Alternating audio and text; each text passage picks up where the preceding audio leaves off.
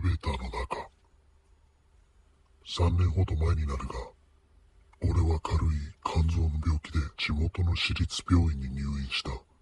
2日ぐらい点滴を受けたら高熱も引き、若いからそれだけでもう気分は健康体なんだが、医者がそれで許してくれるはずもなく、結局2週間近く入ってた。だから察しはつくだろうけど、何しろ退屈でね。やることないから昼間からテレビ見ながらうとうとしちゃったりして、当然のことながら夜は眠れない。その夜も夜中2時半回った頃に目が覚めて、どうしようもないから1階にある喫煙所に行った。30分かそのぐらいそこで一服してお茶飲んだりしてぼんやり過ごし、そろそろ寝ようとロビーに戻り、中央エレベーターと呼ばれる8つのエレベーターの1つのボタンを押した。開かない。あれ？このエレベーターは使う人がいなければ自動的に1階に戻って待機してるはず。ドア上の回数表示を見ると地下2階から上がってくるところだ。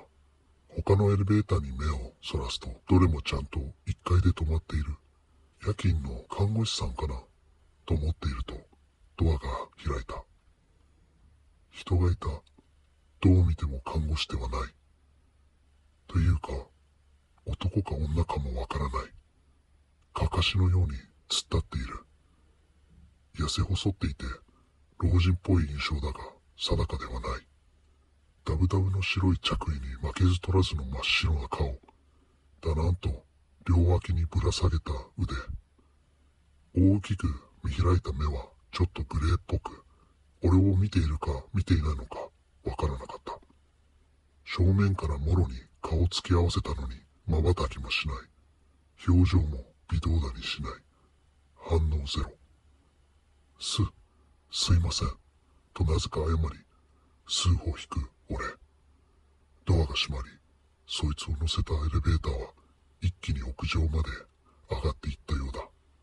もちろん、それが戻ってくる前に、他のエレベーターで急いで自室に帰り、布団をかぶって、無理やり寝た。